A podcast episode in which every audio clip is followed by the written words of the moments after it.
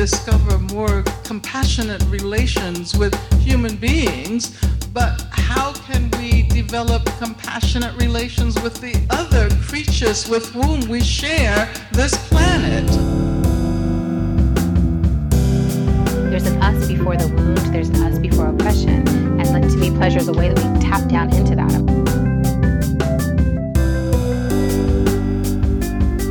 We live in capitalism. Its power seems inescapable. So did the divine right of kings.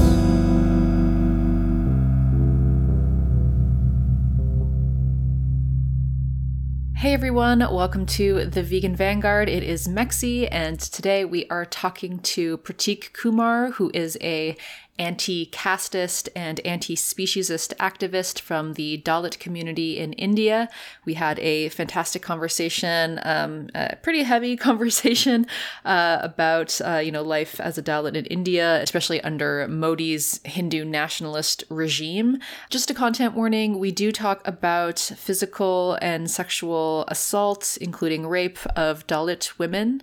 Um, so I wanted to uh, give you a heads up on that before getting into the interview.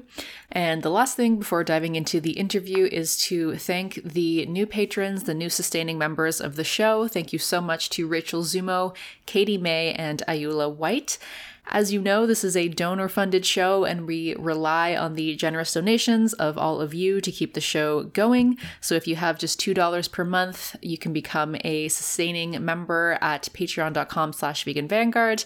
And that $2 will get you access to the Total Liberation Discord server where myself, Catherine, and Mad Blender host bi monthly political chats, uh, which we really love. We also have stickers and pins available from the amazing Manika Repka of Nooch Design Co. on Instagram. Um, one of them says, Animals are our comrades, and the other says, Animals want capitalism to end, and they are just adorable. So, um, check those out if you would like to support us by becoming a sustaining member. You can also give us a one time tip or donation via PayPal on our website, which is veganvanguardpodcast.com. Or what really helps us, I cannot stress this enough, it really helps us when you give us ratings or reviews on iTunes or whatever app that you listen to us on. Um, I always love reading the reviews. Thank you so much to everyone who has left one. Um, and you don't even have to leave a review, I don't think. You can just you can just click a, a rating, and that also really helps us a lot. So um, enough of all of that. Uh, we will get right into the interview with Pratik.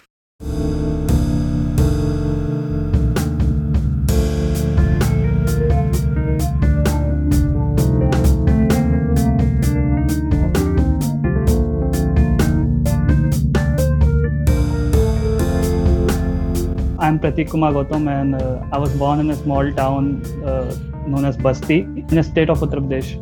And uh, I've lived in almost all the metro cities in the country, and I'm currently living in Navi Mumbai.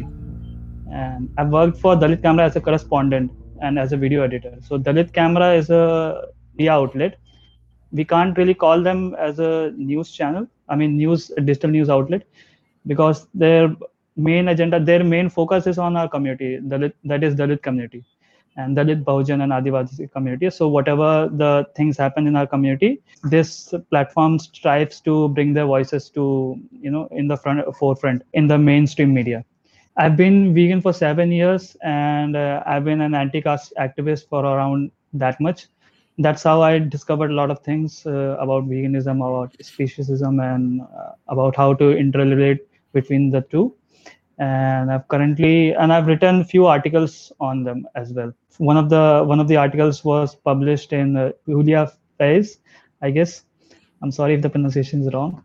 I've uh, currently on two documentaries, and I've made about six short films. So that is that's all about me. Wonderful. I'm so excited to have you on the show. Um, your work is really wonderful. We'll definitely link to your articles and link to your work in the description box below. So, for those who are unfamiliar in our audience, could you explain how the caste system functions in India? Uh, where did it come from and, and how does it operate? So the thing is, it's a really vast topic to begin with because it has a lot of things to cover from start to how we have reached here and how it's working right now because a lot of changes have happened over the past what 2000 or 3000 years. But i'll basically start i'll basically say that it's sort of parallel to how racism functions in western countries but not really in that way. I mean it goes much deeper because you see here uh, almost everyone here is of same race uh, if we exclude the people from north northeastern part of the country on the surface level it just looks like oh this is the worst of the capitalism that we're seeing or the worst of the uh, modern day slavery that we call it uh, we see. But then when we start to dig in it's like it goes much deeper and deeper and deeper. So basically what what's happening here is the whole society the whole indian society is divided into uh, in traditional ways it was divided into four parts. But now uh, i'll start with the current how it's functioning right now Uh, it basically divides divides into almost three categories. One is the upper caste people. These are like the elites people elites of the society. They are not really you can't really call them rich but when you see the rich of this country all the riches of the country they all belong to the same caste like upper caste and savarnas. We call them savarnas. So savarnas are basically you know basically a, you can just call them the upper caste uh, hindi of upper caste. And then we come on to the lower caste people. So these are the people we can compare them to working class people but they're not really i mean they are they have all the traits of working class people but not exactly the working class but they go beyond that. And they basically benefit the they basically works as a servants of the upper caste or whatever the work they do it sort of directly benefits the upper caste people. And then we come to the lower part of the pyramid we call them untouchables or the dalits and dalits and adivasis. So basically these are the people who are forced into all kind of menial jobs with no job security and with no assurance and lot of life risk.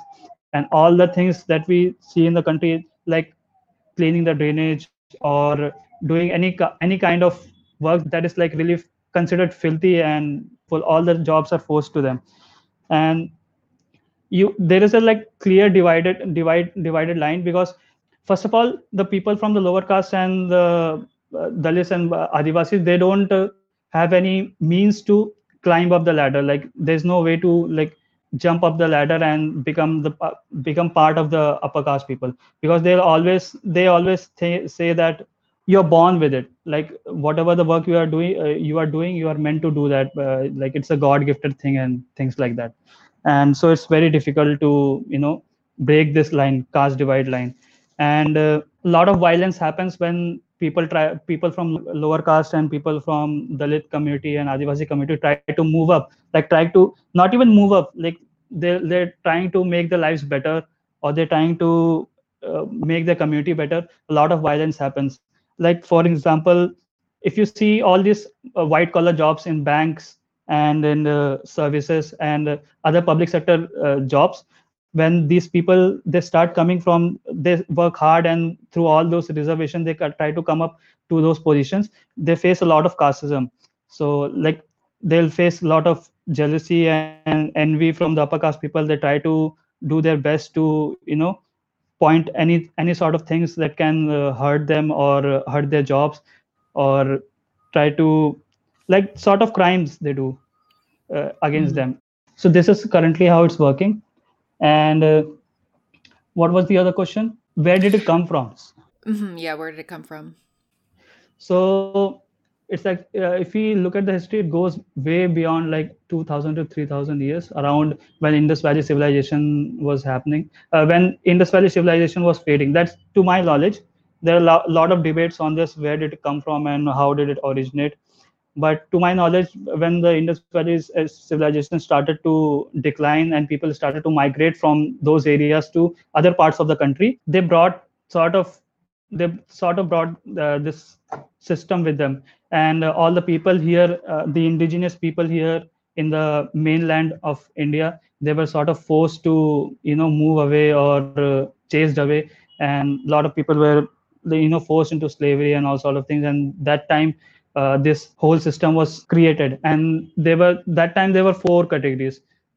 I can i can say five categories but officially people say four categories. So four categories were there were brahmins kshatriyas vaishyas and shudras. And then the fifth category that comes is ati shudras. So brahmins were the one who controlled everything like from education to what what the king should say or uh, sort of priestly uh, you know how the priest works in the medieval ages like they control everything the wealth from wealth to how what the decision the king should make and everything. And mm-hmm. the kshatriyas were the warrior caste warrior caste who just all the generals and everything and they were there. And the vaishyas were uh, the people who control the education and uh, what you say the records and everything to maintain and everything like that. And shudras were all the working class people who were like uh, dryers or like the people who clean clean bed sheets and everything. So th- those were the people like those were those were the categories. And ati shudras were the people who are like beyond this system caste system who are not allowed to have any who are not allowed to belong to this caste any caste. And they were the one who were forced to do all the all the jobs menial jobs like cleaning the drainage and cleaning the streets and all sort of things. And they were also not allowed to be inside the uh, society like be inside a society. They were not allowed to have any farm they were not allowed to have any land they were not allowed to have any crops and they were uh, they were not even allowed to wear clothes and wear sandals or any sort of things like that. They were not allowed to even be inside a society be, beyond a certain time like after the sunset and be, before the sunrise.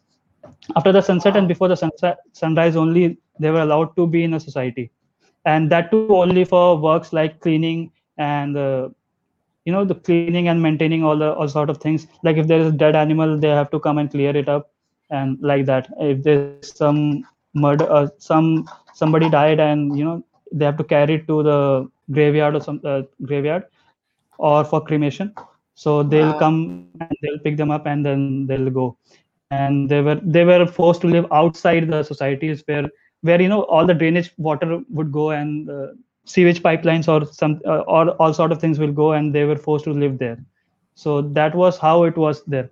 But a lot of people they justify try to justify these things. They, they saying that oh these people were forced to do all those jobs because they they were not skilled or they were not talented or they were not you know qualified for any other jobs. So they were forced to take up jobs.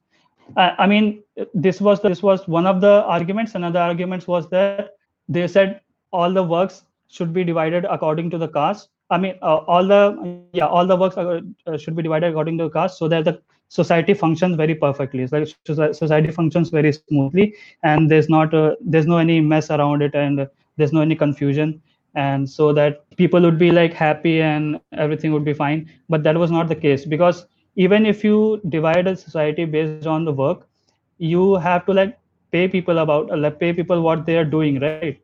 Like if the if someone is working even as a janitor you should pay them a certain amount of uh, certain amount for their living and you should provide them certain services and you should give them house and you should at, at least allow them to live uh, in a society and you should give them access to foods and crops and everything else. But that was not the case. They were just it was plain slavery. It's just uh, euphemism saying that oh this caste system was to make uh, to make uh, society function smoothly but it was it i i say it's just a, a, euphemism and they were just trying it is just slavery worst form of slavery mm-hmm. i'd say mm-hmm.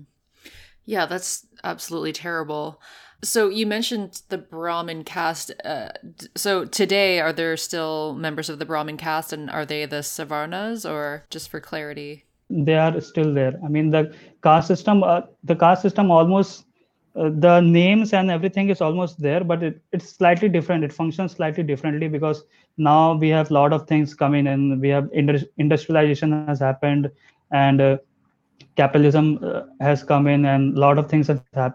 But basically the power remains with the brahmin people and savarna people. And uh, all the people at down below you you just see the you you see it as a pyramid. You imagine it as a pyramid. The top of the pyramid there are brahmins and mm-hmm actually brahmins and savarnas i uh, categorize them into two parts but basically brahmins and savarnas are same. Like under savarnas you uh, brahmins also come kshatriyas also come and vaishyas also come. But i divide it into two parts because brahmins are the prime beneficiaries. And we mm. should actually hold them accountable for everything that they are uh, you know doing against all of this. So i divided them into two parts brahmins and savarnas basic but mm. in reality if you see official uh, statements and everything savarna brahmins come under savarnas only okay. but i yeah i divide them into two because i hold them accountable for all the things that they're doing Mm-hmm. Mm-hmm. Um, I just ask because I I knew a Brahmin anti-caste activist here in uh, well I, I, met them here in Canada, um, but I was just wondering because you had mentioned that Brahmins were kind of more of the ancient caste. So um, thank you for clarifying that. Um, it's also my understanding that India has you know in their constitution made the caste system illegal, but that of course that hasn't translated into real life. Is that correct? Yeah, it's definitely correct. Um, I'll say uh, that just because it's in constitution, it doesn't mean that it has disappeared. A lot of people they try to argue that oh, because uh, constitution had made it illegal, the caste system had disappeared. But it's it's just not there. I'll tell you one point uh, with one point. When our constitution was found in 26 November 1950 and 1949, uh, sorry, and uh, was implemented on 26 January 1950. After that, more than it took India more than 40 years, 39 years to come up with come up with a special law called uh, SCST Atrocities Act. So that was the act created to prevent atrocities against Dalit, Dalits and Adivasis in the country. So that is a clear indication that caste system has existed even after the constitution had made it illegal. And they had to come up with a special law to prevent atrocities against us to the uh, against Dalits and Adivasis, and and even to make that law, it took a lot of lot of uh, struggle and lot of fight and lot of killings and lot of things. You see, lot of people before this law, the only way to fight caste system in India was to join a Naxal group. Naxal group is basically I'll explain it later. So either to join a Naxal group or a Mao- Maoist group or become a bandit in Chambal. Chambal is like a west wild wild west of India. So you, you either become a bandit and go rob all the savarnas and all those Brahmins. That was the only way to fight casteism. This SCST Atrocities Act made it uh, it made it easier for us to fight casteism in modern day. Yeah, I mean, that makes sense. A lot of people similarly point to, you know, laws in the United States or Canada and say that, oh, there can't be racism or there can't be sexism because, you know, legally. uh, so, of course, that, you know, that never actually works out. Um, so, could you explain the particularities of the Dalit caste and what it's like to live as a Dalit in India? So, Dalit caste, Dalit is actually not a caste, but it's oh. actually, yeah, it's. Uh, it's a group of uh, oppressed people we can say. Like a lot of castes come under dalit caste. Okay. Uh, all yeah. So i mean if we look at the government's document there are more than 3000 castes under dalit communities itself. So all the all the untouchables in the ancient times uh, what we call them untouchables and uh, what we call them atishudras in the previous like before british came in here in india even during the british time untouchable caste was there. It's still there but all the all the untouchable caste and all the people at the lowermost uh, part of this caste system lowermost strata of this caste system are all dalits. We call them dalits. So dalit word is basically means scattered or depressed or broken. And it was first uh, coined by baba sahib ambedkar. So all the people from untouchable caste all the people from lowermost caste and uh, all the all the people from the castes that are like not allowed to be in the society they all come under dalit caste. And uh, yeah so that is that is what the dalit uh, word means. And all the people all the people doing uh, i mean all the lowermost people are called dalit dalit dalit people.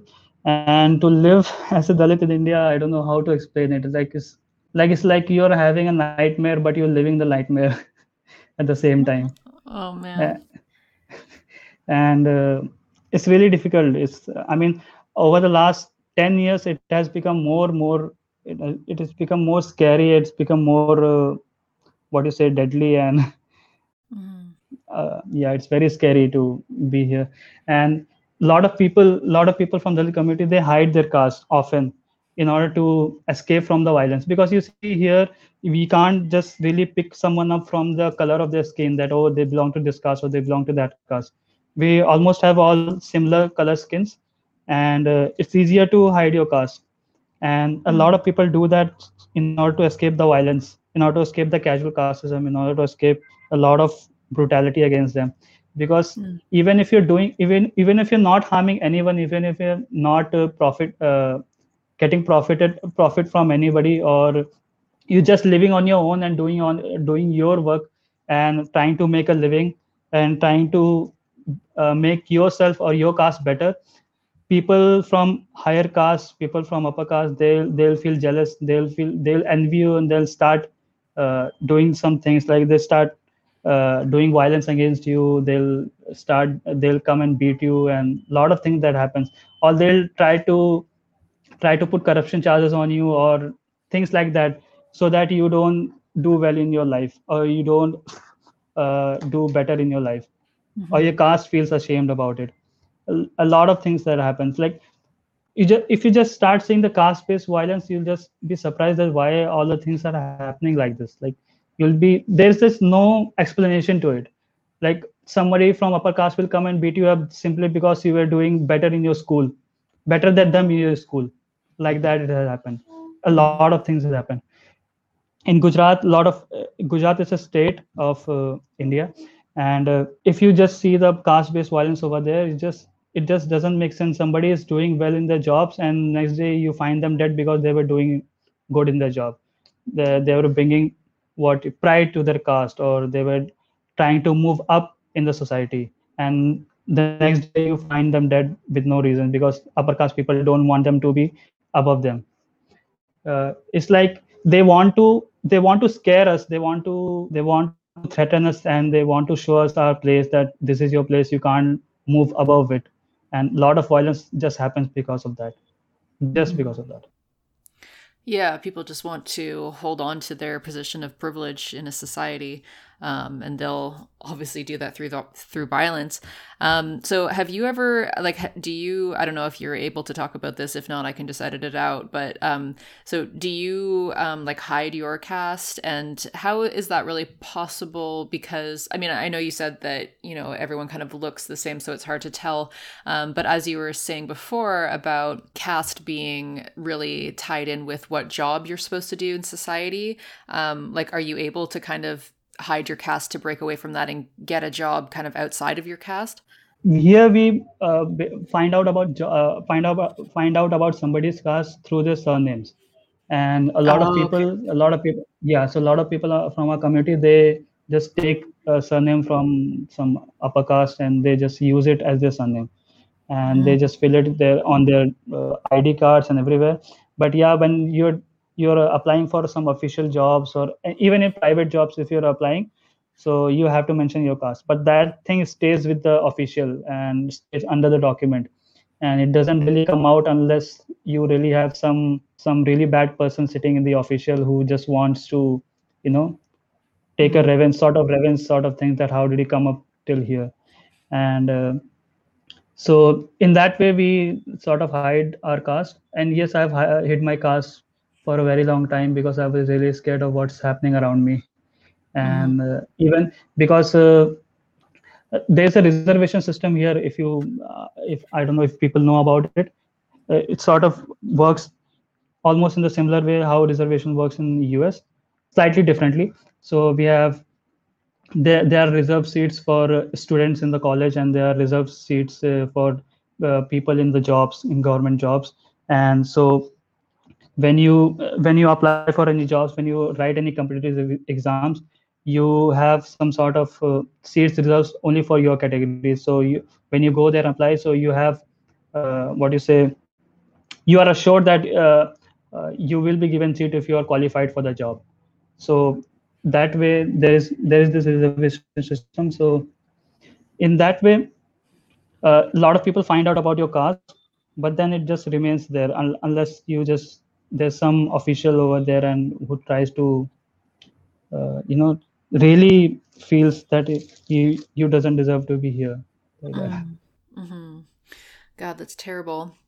Um, I also was just watching a really upsetting video about how um, Dalit women are often subject to um, the most unspeakable physical and sexual violence, including like gang rapes and murders at the hands of mostly upper caste men, um, and that this doesn't really happen to um, upper caste women in the same way. And so I just thought that was, um, you know, obviously really devastating, but also kind of um, you know exemplary of the fact that the caste system is really alive and well, and and how much it is related to other hierarchies of power like patriarchy and, and things like that.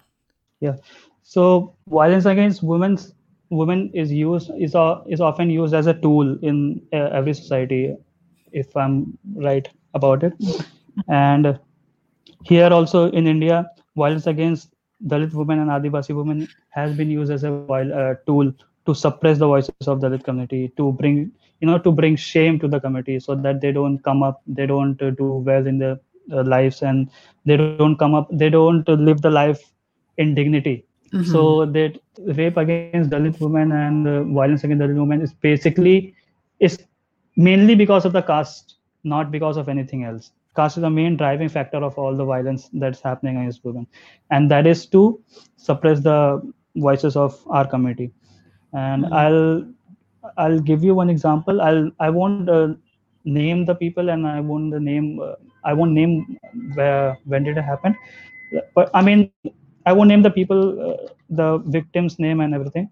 But it happened in punjab a long time uh, around 6 or 7 years ago when uh, people from uh, a family from a Dalit community was doing really well, and they were farmers basically, but then uh, they just, I mean, they were doing better, a lot of better, and they were sort of doing almost same as any other upper caste from that area.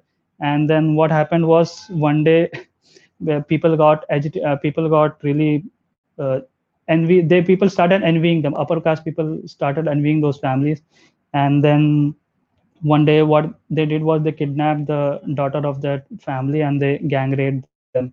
And then later they also uh, when and when all this this happened the father of the father of the girl he tried to fight a case against them put uh, rape charges and everything. And he was also beaten up and he was also brutally thrashed but he survived. And so that is one of the examples that is happening. But even in the recent time it has happened. Like around a week ago. Almost every week you hear about it. Almost every week. Oh, that's disgusting. Um, so I've heard some talk about Dalits potentially converting to Islam or Buddhism to try to disrupt the caste system. Um, I guess under kind of like a Hindu nationalist government, that wouldn't maybe be a viable option. But what what are your thoughts on this? Converting to Buddhism is one of the ways to disrupt the caste system. But other than that, I've I personally not felt that converting to any other religion uh, is a way to disrupt the caste system. But a lot of people, a lot of people from the community has converted to have converted to Islam or Sikhism, Christianity, and uh, I won't really put a finger on them and tell them, no, this is the this is not the way to do it. But then I personally feel that uh, only converting to Buddhism is one of the ways to disrupt the caste system because caste system also ex- caste system also exists in uh, Muslims also, uh, in Islam also, in Sikhism also, and in Christianity also. Because uh, Islam is not, I mean, Islam, it, did, it didn't come from Indian subcontinent, it came from outside. And same for Christianity. When colonialism was happening and everything was happening, it came from outside. And so a lot of people were offered to be con- uh, to be converted to Islam and to converted to Christianity. So a lot of Christ, uh, lot of Brahmins, lot of Savarnas, lot of Kshatriyas, they willingly converted to Christianity and, Islam and Sikhism. So the conversion did not just uh, like it converted they converted to all those religions but then they did not leave their caste behind. They brought their caste with them in the uh, in the religion. And what happened was when a brahmin converted to christianity he became christian brahmin. And when a brahmin converted to islam he became like top of the pyramid sort of person in that religion and mm. that sort of brought all the, all those system into the into the those religion. So personally i don't feel that a lot of people from uh, community uh, dalit community they feel liberated when they convert to christianity and convert to islam because hinduism is anyway very oppressive in not just in one ways but in many ways. So it's better option but i, I don't I, I personally don't feel like only i feel like only converting to buddhism you just disrupt the caste system. Um I guess could you explain a bit more about that? Because if you if you convert to Buddhism, would they not would they treat you any differently, given that your surname would be the same? Um, like, how would they know that you were Buddhist uh, instead of Hindu? Basically, uh, I mean, there is no way to when when you convert to Buddhism, your surname doesn't go. Your surname stays the same, and I mean, for Christianity also and everything else also, it's almost remains the same. But then. Uh, there are a lot of ways to know you know there are a lot of subtle ways to find out whether you converted to buddhism or converted to islam. A lot of people when they convert to islam and uh, christianity they change their name. They change their surname also they change their name also. So that way you could find out that, okay that person converted to islam or that person converted to christianity. But in buddhism it almost remains the same. And that is why uh, i feel it's better to personally i feel better. I'm uh, constantly insisting because once once if this comes out a lot of people will be like oh how can you say that? There are a lot of dalit people converted to islam and they're happy about it. Everything. I'm not blaming anybody to uh, i'm not putting pointing finger at anybody.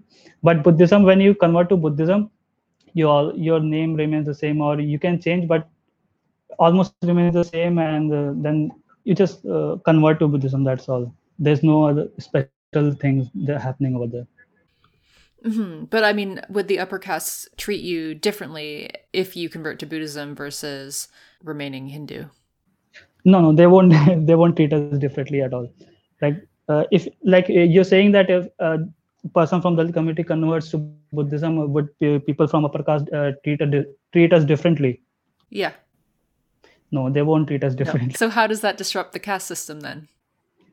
Because then you leave the system like you leave hinduism and then they feel threatened about it you know they become more mm. more insecure about their places place and they they were like oh, they will they will say that all hindus and all, all hindus are like brothers and everyone's like family and everything but then you are treated like really badly in that system so you leave that system so they feel so they feel the heat and mm. then they yeah so they won't treat you any differently but then yeah they'll like they'll be they'll feel insecure and they'll be like they'll become more fragile mm-hmm. that i'll say that they'll become oh, okay. more fragile they'll become more insecure yeah oh, okay that makes sense um, so I guess turning now to your work on speciesism and how that intersects with casteism, could you explain how speciesism, capitalism, and casteism are all intertwined?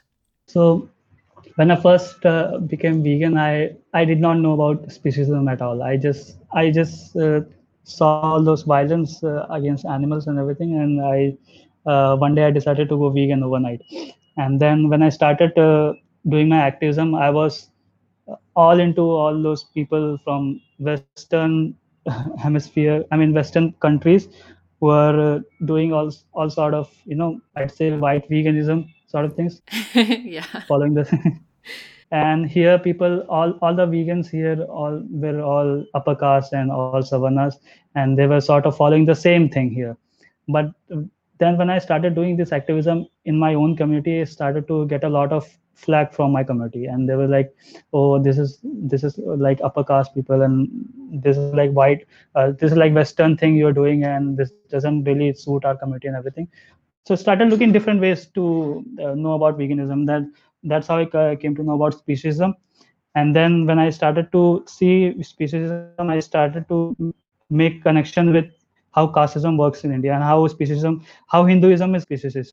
And there's uh, there's a lot uh, i think you might know about how hinduism and vegetarianism like goes hand in hand. And a lot of people a lot of people say that uh, being vegetarian is like uh, it's about purity and everything like that mm-hmm. so when uh, when i started doing activism in my community a lot of people thought that this is vegetarianism and uh, you know and it, it doesn't really suit our community and you just uh, advocating for brahmins and you're just advocating for upper caste people and this is not what dalit people do but then i started to find how this whole hindu uh, hinduism or this whole caste system uh, is a system that is not just oppressing, Dalits, but, all, but also through Dalits, it's ex, uh, exploiting animals at the same time.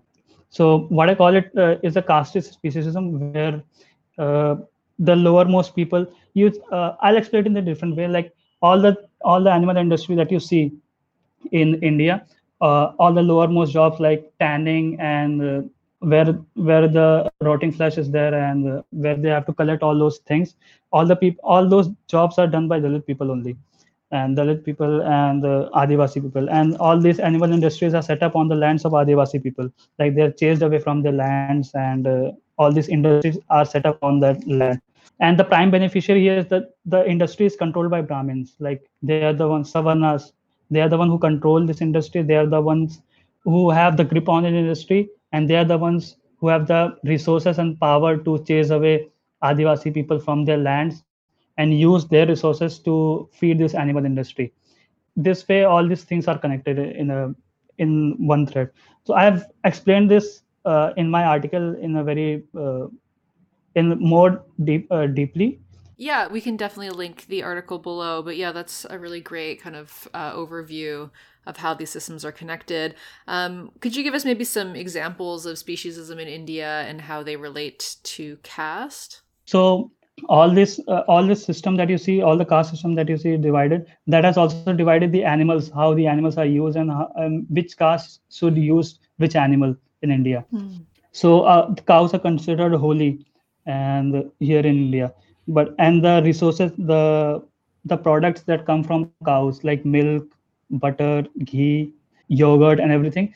That is only accessible. That was only accessible to Brahmin people in the earlier earlier time. It was only accessible to Savarnas and Brahmin people. No, no Dalits or no untouchables were allowed even allowed near the cow or uh, even to touch the cows because they were considered holy. And if you touch the cow, that cow will become unholy, and then they'll have to do a lot of tantrums to make them holy again, like that. so they were not allowed so we were not allowed anywhere near the cows. Cows were only uh, what you say reserved for upper caste and brahmins and everyone. And mm-hmm. then you come down below we have kshatriyas who had like access to elephants and horse and everyone. Even brahmins had access to all these things. But i'm just categorizing the different castes who had like uh, relatable you know had positions to certain animals mm-hmm. related to certain animals. But almost every savarna had uh, access to all this and all these untouchable people all the untouchable people and uh, the people they were not allowed to ha- to be near anywhere these uh, sacred animals all mm-hmm. all the upper caste people were allowed to ride horse they were allowed to ride elephants uh, they were allowed to hunt lions and everything like that but mm-hmm. Uh, the the untouchable people they were not allowed to be anywhere near that but what happens when the cow cow dies or a horse dies or an elephant dies, then people from Dalit society, people, uh, untouchable people were called to pick them up or to clean them up. And when the cow dies, it becomes un- unholy. That's that's what I can say.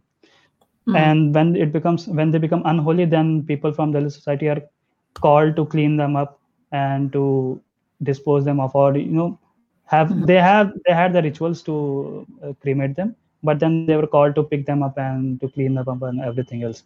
And when the cows dies then the, all these things happens and the skin of the cow they they they are peeled by our community people from our community. All the tanners they were they were asked to take the skin of the animal and then those skin were then given back to again the people from our community only who make a lot of different things from that uh, skin like instrument musical instruments and a lot of things they would make like belts mm-hmm. and everything. In the ancient time i'm not talking about the ancient time. And uh, again those uh, uh, what do you say those instruments and those uh, things that that are made from animal skin and everything they were not allowed to be used by any untouchables or any uh, lower caste people. They were only reserved for upper caste people. So when a cow is alive all the products that that is accessible, accessible is only to Brahmins and Savarnas. And when they die, people from lower caste people are uh, called up to clean the mess. And then the skin and everything useful in that cow is again uh, cleaned up and done everything and made into nice things and beautiful things. And then those things goes back again to those people of a higher caste people. And in all these things, people from lower caste people they were like exploited because they were not paid also they were not uh, given any reassure uh, or anything any benefit and they were like chased away back to outside of the society. And here you see both both uh, things are exploited. Both people are exploited. Dalit people dalit people are also exploited and through dalit people animals are also exploited. And the only prime beneficiary are the savarnas mm-hmm. or savarnas and brahmins. So this is how speciesism and casteism are interlinked. Even today it works exactly the same way but you just bring in capitalism and you just you, you just increase the number of times the cows are killed and number of times the horses are killed and all those things and you increase the exploitation of dalit community to 10 times or 20 times more like mm-hmm. that mm-hmm. Yeah, un- unbelievable. Um, it's really, really telling. I know that um, Aph Ko, I don't know if you've read Aphro-ism, but talks about, you know, the animalization of people and, and how that functions to uphold hierarchy. Um, and so, yeah, like I guess, you know, it's it's pretty telling, I guess, that Dalit people um, have been animalized even more so than some of these sacred animals, right? Like they they're treated worse than the sacred animals, um, even in in a, a species society. And it has affected our community in a lot of ways. All all this casteist speciesism is not just exploited us in one ways; it has exploited in a lot of ways, and through. Uh, generations and generations and generations of uh, this exploitation happening a lot of things in our community has changed we were forced to eat the food that we are eating now we are forced to live the way we are living now we are forced to have the lifestyle that we are having now we had no access to all the grains. We had no access to milk. We had no access to all the resources that we had before that upper caste people had.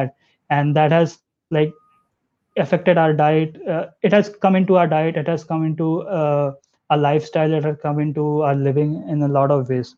So lot of lot of uh, advocates dalit advocates uh, uh, dalit people advocate about the dietary thing and how we treat animals and how we should treat animals or how we should not treat animals. It has actually come from brahmin people only. Like they they have exploited in us in a such a way that we had no option but to kill other people like kill animal people and to survive on them and to live on them. So if we advocate about uh, speciesism and casteism at the same time we just uh, we not only be able to fight for animals and fight for animal liberation but also our, our own liberation in that way mm-hmm. so that was that is one of the main things that i wanted to say mm-hmm. yeah that makes a lot of sense that a lot of the ways that you um, associate with eating um, and like, like how you associate certain diets with the dalit people um, that that has come from this broader hierarchy that kind of um, left people no choice right? Mm-hmm. and then there are other there are other ways also. Like there are contradictory things that uh, happen here in casteism and speciesism. So people from dalit community they are not allowed to ride horses during marriage ceremonies. So i don't know if the people who are listening to this are aware of it that we have a tradition here in india uh, in the during marriages uh, the groom rides horse and goes to the wedding and uh, that mm-hmm. thing is that whole ceremony is not allowed for uh, people from lower caste and uh, untouchable caste and so this act of riding horse a lot of people from the Dalit community they feel that when they do this act like act of riding a horse during a wedding ceremony they break this caste system they break, break the stereotype or they mm-hmm. sort of challenge the system but uh, that is not exactly uh, right in my opinion. And that is not actually that's that should not actually happen because in this process the horse is getting exploited. This the horse is uh, exploited and uh, he's uh, we are oppressing another animal. Like we are trying to liberate uh, we're trying to achieve liberation on the back of other animals on the back mm-hmm. of other oppressed beings. And that's not a right thing to do because if we are really if we really want to fight caste system if we really want to fight uh, uh, break the system we actually have to advocate riding against the horse like doesn't matter which caste you belong to imagine how how it will be like how powerful it can be when we from dalit community and when we from adivasi community try to disrupt the marriages where horse are being ridden where we try to uh, mm. stop those marriages where the horse is put into all those tension uh, put, put into all those situations.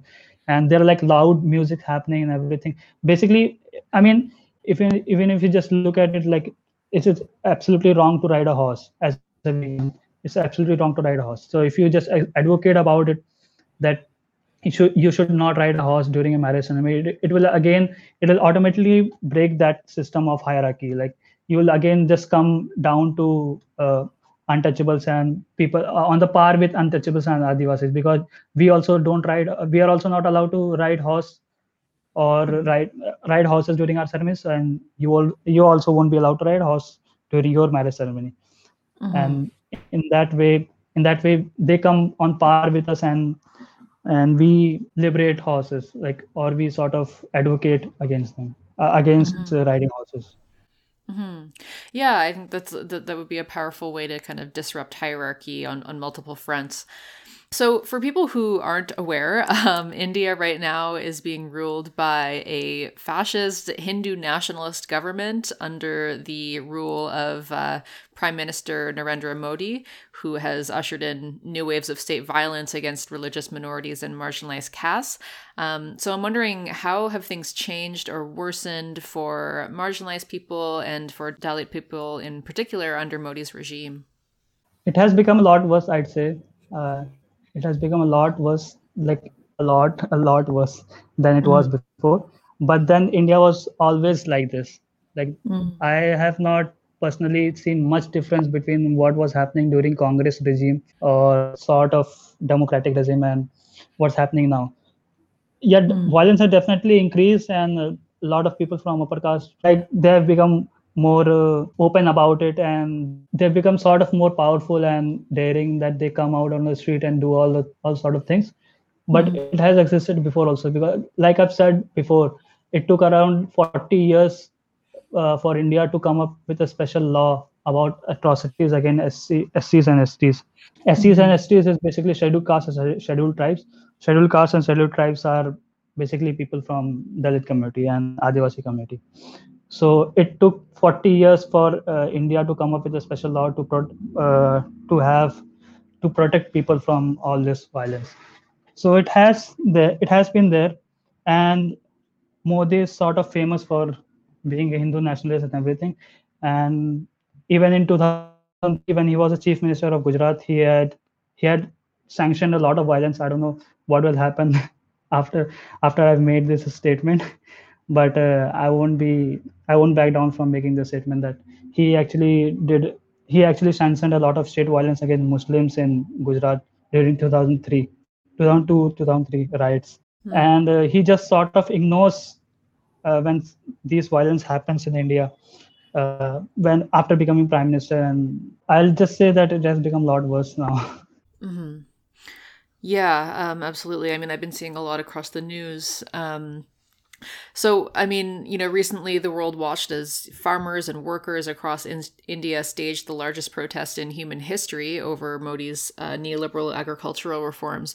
Um, so, worker power there seems to be fairly solid, but I'm wondering are workers in these protests really keen to disrupt the caste system, caste system as well? And uh, do you see any potential for real revolution here? Potential for revolution, I guess there is potential for revolution but then what kind of revolution that we want from here? Because the people that are representing the farmers right now and uh, all this the whole farmer protest is actually led by again it's led by savarna people and upper caste people only. Because mm. if people if they have see, saw the if they saw the news like two days two three days ago there was a tractor rally during the republic day. And uh, a tractor costs around three to seven lakhs around 2000 2000 3000 dollars American mm-hmm. dollars.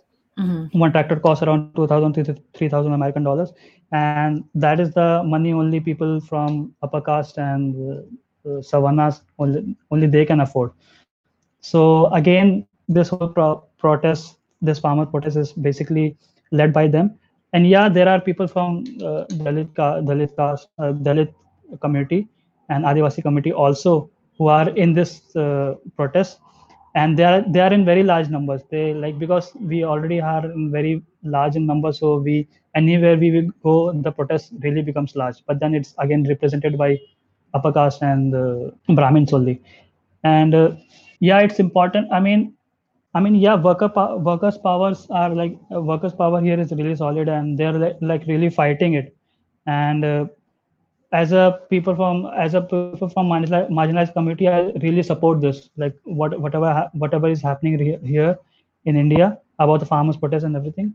But we should not really forget that uh, the caste system here also exists in this farmers' whole protest, and somebody is getting the somebody is getting their voice uh, heard from everybody, and somebody is not even uh, getting anything.